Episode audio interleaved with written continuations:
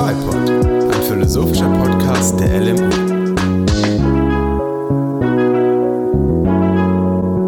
Hallo und herzlich willkommen zu einer neuen Folge von FIPOD, einem philosophischen Podcast der LMU. Mein Name ist Dorothea Winter und in der heutigen Episode geht es um die Frage, ob KI, also künstliche Intelligenz, Kunst schaffen kann.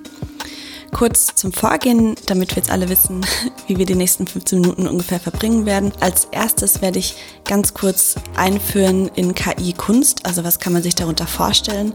Gibt es das bereits und was ist das? Und darauf basierend dann in einem zweiten Schritt werden wir der Frage nachgehen, was Kunst ist, also ganz allgemein, ohne KI.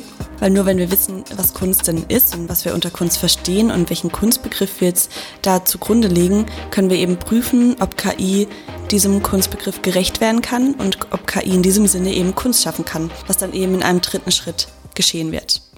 Deswegen steigen wir jetzt direkt in KI-Kunst ein. Bestimmt kennt ihr schon alle ein paar Beispiele und ich werde jetzt einfach nur versuchen, da verschiedene Bereiche mal abzudecken. Sonnenblicke auf der Flucht. Auf der Flucht gezimmert in einer Sommernacht. Schleier auf dem Male. Säumung, Nahrung, dieses Leben. Die Stille der Bettler umfängt mich in einer schmausenden Welt. Der junge Vogel ist ein Geschoss, vom Sturmwild getragen, im Leben betrogen. Seelenvolle Tänze und heiligen Lippen der Stande. Flammen auf dem Flug, Licht in den Kehlen.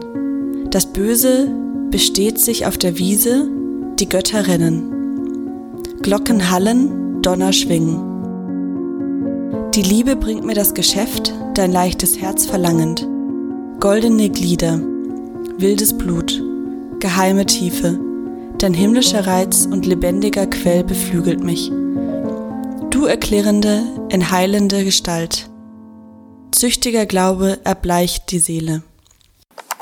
Was sich jetzt anhört wie ein postmodernes, zeitgenössisches, experimentelles Gedicht einer aufstrebenden Künstlerin, ist tatsächlich ein KI-Gedicht. Und zwar hat da die Wiener Digital-Kreativagentur Tunnel 23 an einem renommierten Gedichtswettbewerb der Brentano-Gesellschaft teilgenommen und ähm, das Gedicht wurde sogar in den Anthologien, das ist also die Publikation, die im Rahmen ähm, eines solchen Wettbewerbs geschieht, aufgenommen, ohne zu wissen, wer der Schöpfer dieses Gedichts war.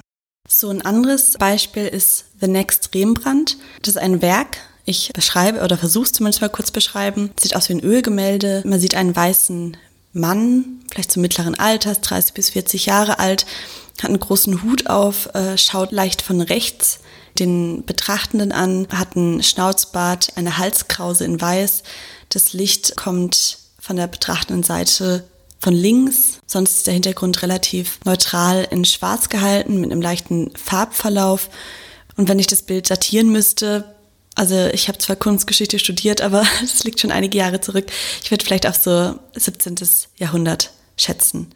Und bei dem Bild handelt es sich eben um ein von KI geschaffenes Kunstwerk, das heißt The Next Rembrandt. Und da wurde eben eine KI mit hunderten von Kunstwerken von Rembrandt gefüttert und hat darauf basierend dann einen neuen Rembrandt geschaffen. Also im Stil des alten Meisters. Wobei man da natürlich äh, fairerweise sagen muss, dass da doch noch einiges menschliches Zutun vonnöten war. Also es wurde eben peu à peu zusammengebaut, wenn ich das richtig verstanden habe dass eben die KI irgendwie erst mit äh, tausenden Daten von Augen gefüttert wurde, wie Rembrandt die geschaffen hat, im zweiten Schritt dann im Mund und sich das dann so langsam zusammengesetzt hat. Aber man muss sagen, also vielleicht sagt Ihnen auch das Werk Edmond de Bellamy was, das ist eben auch ein von KI geschaffenes Kunstwerk, aber von verschiedenen KünstlerInnen aus allen verschiedenen Epochen.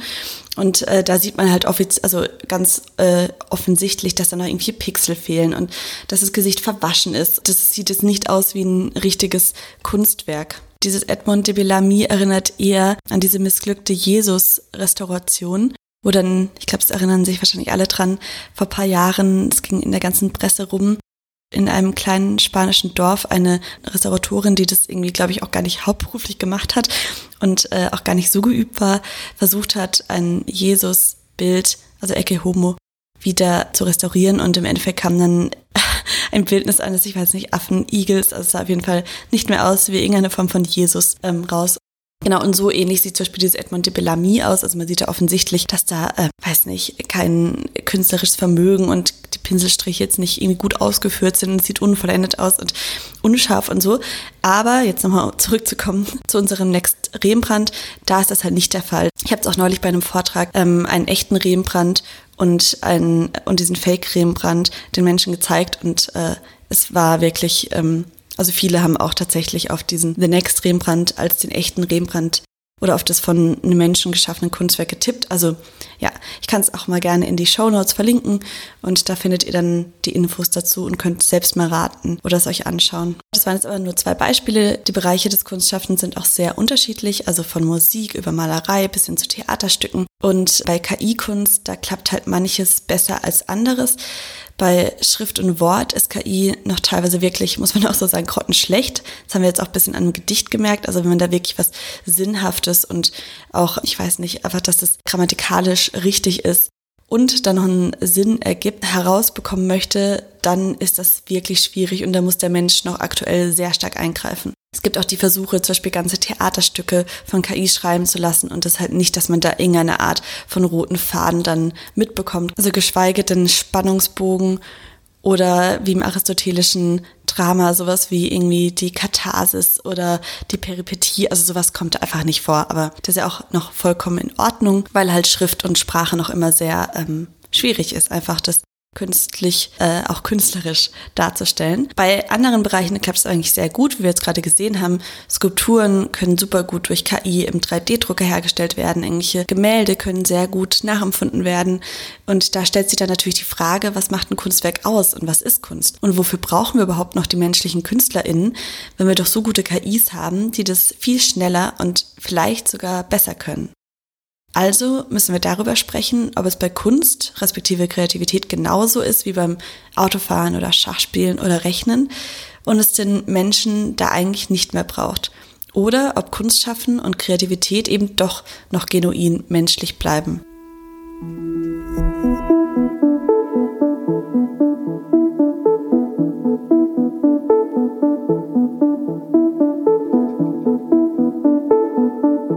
Und damit kommen wir jetzt eben schon zum zweiten Teil dieser Episode und dem Kern dieser Episode, und zwar der Frage, was ist Kunst?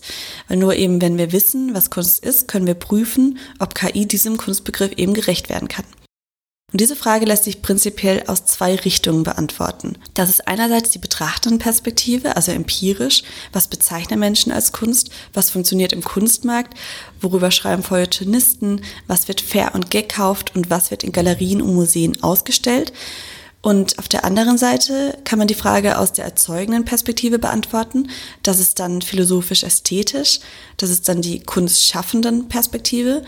Und da geschieht dann eine Analyse der allgemein verwendeten Begriffe. Für unseren Fall ist es jetzt heute sinnvoller, die erzeugende Perspektive einzunehmen und zu untersuchen, weil was jetzt Menschen als Kunst bezeichnen, also ich meine, da gibt es wahrscheinlich so viel Meinungen, wie es Menschen gibt und natürlich gibt es Überschneidungen, aber das jetzt, glaube ich, äh, eher weniger Gewinn bringt, wenn man da eben objektiv irgendwas herausarbeiten möchte und theoretisch festlegen. Deswegen geht es jetzt heute eben um die philosophisch-ästhetische Perspektive, der Frage nach Kunst und respektive Kreativität geht eben in der Philosophie die Ästhetik nach. Das ist eben eine Teildisziplin der Philosophie. Und in diesem kurzen Input heute möchte ich mich auf den kantischen Kunstbegriff berufen. Was ist der Grund dafür? Das ist eben einer der wichtigsten Kunstbegriffe in der Philosophie und auch in anderen Disziplinen wird sich sehr oft darauf berufen. Und davon abgesehen ist der kantische Kunstbegriff das werde ich auch nachher nochmal kurz drauf eingehen, auch noch heute äh, stark verbreitet und auch oft zwar nur implizit und nicht explizit, aber hat noch Strahlkraft ins Heute und ins Jetzt. Zum Beispiel auch das deutsche Urheberrecht beruft sich eigentlich in großen Teilen auf den kantischen Kunstbegriff, wenn man da eben an die Schöpfungshöhe denkt und äh, die Originalität und dass es eben nicht gefälscht werden darf. Und das findet sich eigentlich alles so im kantischen Kunstbegriff wieder. Und davon abgesehen finde ich einfach den kantischen Kunstbegriff sinnvoll und stimme ihm fast vollumfänglich zu und bin deswegen ein großer Verfechter. Und deswegen eben muss jetzt heute in dieser Episode mit dem kantischen Kunstbegriff vorlieb genommen werden. Kommen wir jetzt zu der Frage, was ist Kunst? Wenn man den kantischen Kunstbegriff verstehen will, muss man früher anfangen, die Antwort zu suchen. Überraschenderweise muss man wie immer in der Philosophie mit der Antike anfangen. Ist natürlich sehr typisch Philosophin. Aber es ist auch sehr sinnvoll, weil in vielen Bereichen ist man seit über 2000 Jahren auch gar nicht mehr so weitergekommen. Zum Beispiel, das hat ja auch Kant gesagt, also in Bezug auf die Logik, dass da seit Aristoteles nichts Neues hinzugekommen ist. Und so ist das im Grunde in vielen Bereichen, auch wenn jetzt natürlich viele zeitgenössischen Philosophen da laut aufschreien werden. Ähm, seit Aristoteles und Platon wird zwischen Techne und Episteme unterschieden. Techne ist ein praktisches Vermögen, zum Beispiel ein Bäcker, der seine Brötchen backt, oder ein Maler, der irgendwann eine Leinwand anstreicht, oder der Handwerker, der Säulen abschlägt, oder der Tischler, der irgendwie seinen Tisch baut. Also das war das praktische Vermögen, dass man Sachen umsetzen kann mit seinen Händen oder seinem Körper. Und das ist eben ganz physisch. Und Episteme ist eben das theoretische Vermögen, das ist dann eben Denken, Erkennen, alles, was halt nicht praxisbezogen ist und nicht praktisch ist. Zum Beispiel das, was eben Philosophinnen im besten Fall betreiben oder auch GeisteswissenschaftlerInnen insgesamt. Und in der Antike war man dann eben der Auffassung, dass Kunst erst dann entsteht, wenn man Techne und Episteme miteinander verbindet. Also wenn man das praktische Vermögen hat und eben das Theoretische. Also ein Künstler braucht das praktische Vermögen im Bereich der Malerei, zum Beispiel den handwerklich gekonnten Umgang mit Farbe und Pinsel, plus muss eine theoretische Ebene aufweisen.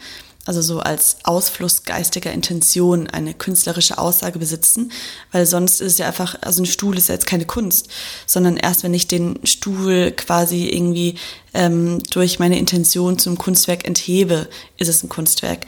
Oder zum Beispiel in der christlichen Ikonografie hat man das auch sehr oft gesehen. Zum Beispiel, wenn ein Mann mit einem Schlüssel dargestellt wurde in einem Bild, dann ist es ziemlich sicher, spricht es dafür, dass es sich dann eben Petrus, also den Apostel Petrus handelt. Grundlage der szenischen Darstellung in der christlichen Kunst ist die Bibelstelle Matthäus 16, 19, wo dann eben gesagt wird, ich will dir den Schlüssel für das Himmelreich geben, bla bla bla. Und das war eben ein Beispiel, dass man, dass der Künstler, wenn er halt einen Schlüssel einem Mann irgendwo ans Gewand gehängt hat oder in die Hand gegeben hat, dann wollte er damit Petrus ausdrücken. Und das ist dann eben die künstlerische Aussage.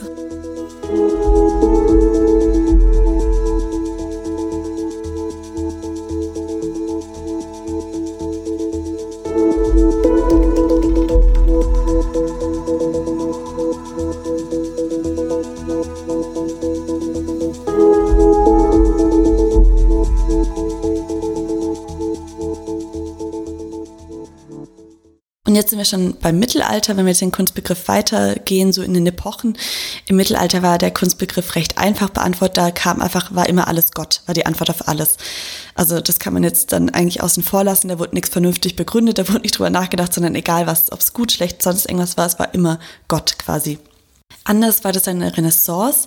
Da entwickelte sich dann ein Geniekult. Man denke da zum Beispiel an Da Vinci und die Konsorten. Und da entstanden dann das erste Mal so Stars, also so wie wir das heute kennen aller Billie Eilish oder Capital Bra oder genau solche ähm, aktuellen Stars, die jetzt irgendwelche jungen Leute hören. In der Antike war halt der Künstler überhaupt nicht im Mittelpunkt, sondern da ging es eben nur um das Kunstwerk. Und in der Renaissance ging es dann drum, auch wer hat das gemacht und äh, wie ist die Person so.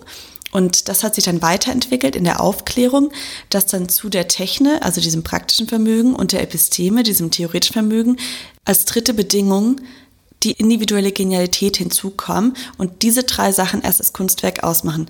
Also Techne, praktisches Vermögen, Episteme, theoretisches Vermögen und die individuelle Genialität. So, das hängt mit dem Menschenbild zusammen, das in der Aufklärung aufkam, also dass der Mensch vernünftig ist und weil er vernünftig ist, frei ist, was auch eben Kant maßgeblich beeinflusst hat und dass eben der Mensch nicht nur regelhaft ist, also nicht nur irgendwie Naturgesetzen oder nicht nur irgendwie Gottesgesetzen oder sonstigen Gesetzen folgen kann, sondern eben auch frei ist. Da kam eben die Freiheit als maßgebliches Merkmal dazu. Dann kommen wir jetzt auch schon zum kantischen Kunstbegriff. Der ist ja ein Kind der Aufklärung. Kant definiert Kunst zunächst einmal ex negativo, in Abgrenzung zu Natur, Wissenschaft und Handwerk. Und da wird dann, glaube ich, ganz schön klar, was denn für ihn wirklich Kunst ist. Also Kunst ist kein Naturprodukt. Das heißt also, es ist eine Hervorbringung durch Freiheit, es ist ein Artefakt. Beispiel kann man sagen, Baum ist keine Kunst, weil es Naturprodukt ist. Mona Lisa ist ein Kunstwerk, weil es eben artifiziell künstlich hergestellt wurde und durch Freiheit durch einen Künstler. So, Kunst ist kein Naturprodukt. Darüber hinaus ist Kunst keine Wissenschaft. Das heißt also, Kunst basiert auf praktischem Vermögen und auf Technik und auf Können. Das war eben dieser Techne-Aspekt aus der Antike. Also zum Beispiel Newton war kein Künstler, weil der denkt halt nur und in Anführungszeichen macht er nichts. Als drittes Charakteristikum grenzt dann eben Kant Kunst gegenüber Handwerk ab, weil für ihn Kunst für sich selbst zweckmäßig ist, also ein angenehmes Spiel, um das in, im kantischen Jargon auszudrücken. Und als Beispiel lässt sich dafür anführen, dass zum Beispiel ein Maurermeister halt kein Künstler ist, nur weil er halt eine Mauer gemeistert hat, weil er es halt im besten Fall einfach als Lohnarbeit sieht.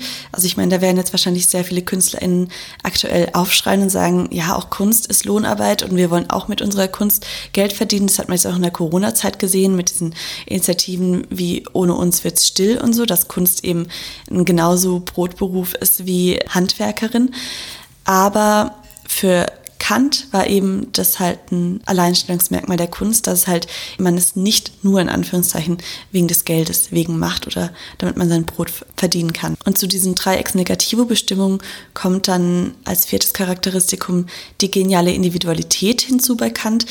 Und auf die werden wir jetzt näher eingehen. Diese geniale Individualität lässt sich im Grunde eigentlich auf Freiheit zurückführen. Das hat auch mit seinem großen ganzen Menschenbild zu tun, aber er charakterisiert es noch durch vier Merkmale. Das erste Merkmal ist Originalität, die er eben diesem genialen Künstler, der genialen Künstlerin zuspricht. Das ist das Talent, eigene Regeln in den Prozess der Erschaffung von Kunst einfließen zu lassen. Also als Beispiel hätte sich Gauguin immer nur an die vorherrschenden Regeln gehalten, wäre er halt kein großer Künstler geworden und hätte nicht den Synthetismus, also als Wegbereiter des Expressionismus mitbegründet. So, wenn immer alle das Gleiche machen, kommt halt nichts Neues bei rum. Das zweite Merkmal ist Exemplarität, also das Talent, anderen als Muster zu dienen, ohne selbst Nachahmung zu entspringen. Als Beispiel lassen sich dafür diese Künstlerschulen anführen, wie sie eben Rubens oder Rembrandt hatten, und äh, da zeigt sich ganz gut, dass da eben andere junge MalerInnen gelernt haben, wie Rubens oder Rembrandt zu malen. Und die großen Meister haben da eben als Exempel dafür gedient. Und es war eben dieser Punkt, dass man anderen als Muster dient, weil man halt, wie man im ersten Schritt gezeigt hat, durch die Originalität eben so was Neues geschafft hat, so ein Novum erschaffen hat. Zu diesen zwei Punkten kommt dann noch die Unerklärbarkeit dazu. Das heißt also, das Genie kann sich selbst nicht beschreiben. Es ist also nicht wie in mathematische Formeln nachvollziehbar, wie zum Beispiel Picasso zum Einfall kam, La Vie, das ist ja ein Hauptwerk aus einer blauen Periode, zu malen. Und als viertes Merkmal des Genies kommt dann noch der Naturbezug dazu. Also das Genie gibt sich zwar selbst die Regel, aber hat natürlich einen Ursprung. Das heißt, das Genie ist frei, aber trotzdem naturbezogen. Und es ist so ein dialektisches Verhältnis zwischen Freiheit und Natur. Das hängt mit Kants Ästhetik und seinem gesamten kritischen Werk zusammen, ist hier an der Stelle nicht weiter von Bedeutung, deswegen werden wir jetzt auch gar nicht weiter darauf eingehen. Jetzt haben wir den kantischen Kunstbegriff quasi jetzt mal so in zwei Minuten runtergebrochen. Festhalten lässt sich also, für Kant ist es wichtig eben, dass der Künstler, die Künstlerin ein praktisches Vermögen aufweist, dass sie eben die Regeln kann, dass sie zum überhaupt zeichnen kann, dass sie dann eben eine Intention hat, dass sie eine Aussagekraft beträgt, das ist dann eben dieses Episteme. Aber das braucht auch dieses geniale Momentum, was eben nur der geniale Künstler, die geniale Künstlerin schafft. Und das basiert eben auf der Freiheit des Menschen.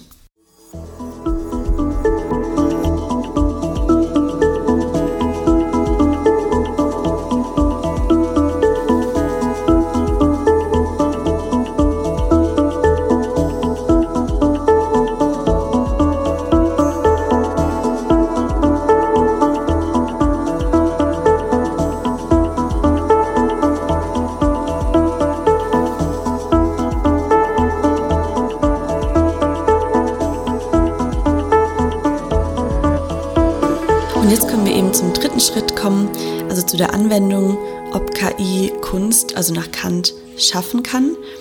Und da kann man nach einem Syllogismus verfahren, den ich jetzt mal kurz vorlesen werde. Also die Prämisse 1 ist, die Hervorbringung von Kunst erfordert Freiheit. Prämisse 2 ist, KI ist prinzipiell zur Freiheit nicht fähig. Und die Konklusion, die daraus folgt, ist dann, KI kann keine Kunst hervorbringen. Zur Prämisse 1, die Hervorbringung von Kunst erfordert Freiheit. Also das habe ich ja gerade erklärt, das ist eben das, was Kant eben nur dem Genie zuspricht. Die Prämisse 2 ist halt eben auch relativ voraussetzungsreich. Ist ja auch ein eigenes Forschungsfeld bei KI. Ist KI frei? Kann KI Freiheit hervorbringen? Also da muss man schon eben zwischen starker und schwacher KI unterscheiden, wie das schon in den ersten Folgen geschehen ist. Aber festhalten lässt sich ja dafür erstmal, dass es aktuell nur schwache KI gibt. Und es gibt auch sehr gute Gründe anzunehmen, dass starke KI prinzipiell nicht möglich ist wie eben wir schon in den vergangenen Episoden drauf eingegangen sind, der Turing-Test ähm, beweist das ja bis zu einem gewissen Grad oder je nach Auslegung oder das Chinese Room-Argument von John Searle oder zu der Frage des Selbstbewusstseins ist dann natürlich immer auch Hofstetter und Dennett sehr interessant und anzuführen, aber soll es auch keine weitere Rolle hier spielen. Also ich bin mir bewusst, dass die Prämissen jeweils für sich angezweifelt werden können aber ich glaube, es gibt auch eben gute Gründe, und die habe ich auch teilweise genannt, wieso die genau so sinnvoll sind. Und deswegen, wenn man die Prämissen anerkennt, dann folgt halt die Konklusion, KI kann keine Kunst hervorbringen. Damit man sieht, dass es hier keine Elfenbeinturmfrage ist und der kantische Kunstbegriff bzw. der ihm zugrunde liegende Freiheitsbegriff nicht outdated ist, habe ich noch ein Zitat des Aktionskünstlers Joseph Beuys, der hat ja auch dieses Jahr 100-jähriges Jubiläum, also ist auch ein bisschen aktuell gerade und hat einen aktuellen Bezug. Und der hat auch unter anderem, wie eben das deutsche Urheberrecht, eigentlich so diesen kantischen Genialitäts- und Freiheitsbegriff in seinem erweiterten Kunstbegriff, wie der bei ihm heißt. Beuys rekurriert auch auf Freiheit als immanente Voraussetzung des Kunstschaffens. Und er begründet es natürlich gar nicht so philosophisch fundiert wie jetzt Kant, aber wirkt eben, also ist wirklich sehr ähnlich. Und da würde ich jetzt gerne das Zitat nennen wenn sich eine Frau, die Kartoffeln schält, bewusst ist, dass sie dabei arbeitet wie ein Bildhauer, dann ist die Kartoffel, die sie schält, eine Plastik. Das ist ein Kunstwerk. Also im Grunde ist die geschälte Kartoffel eine Kleinplastik, weil sie eben ihre Entstehung einem schöpferischen Prozess verdankt. Und dieser Prozess vereint wieder, und da spannt sich der Rahmen eben zu Antike und zu Kant, und dieser Prozess vereint eben Techne, Episteme und Genialität in sich. Also letztlich wäre es demnach die künstlerische Freiheit der Kartoffelschälerin, die die geschälte Kartoffel zum Kunstwerk transferiert. Und das jetzt nochmal auf KI angewendet. Als Abschlusssatz, kann KI eine Kartoffel schälen? Ja, theoretisch schon. Also ich weiß nicht, ob es praktisch wirklich gerade schon irgendwie Kartoffelschäler gibt, die KI gesteuert sind, aber es ist auf jeden Fall möglich. Die zweite Frage, die sich dann aber stellt, kann KI die Kartoffel bewusst schälen, wie ein oder wie ein Bildhauer bearbeiten? Und da muss man ganz klar sagen, nein. Also wenn man von einer schwachen KI ausgeht, nicht. Und damit sind wir schon am Ende unserer heutigen Episode angelangt. Ich hoffe, der kurze Impuls und Rekurs auf die Antike und Kant und Kunst war interessant für alle Beteiligten. Und wir hören uns nächste Woche. Und bis dahin, tschüss und alles Gute.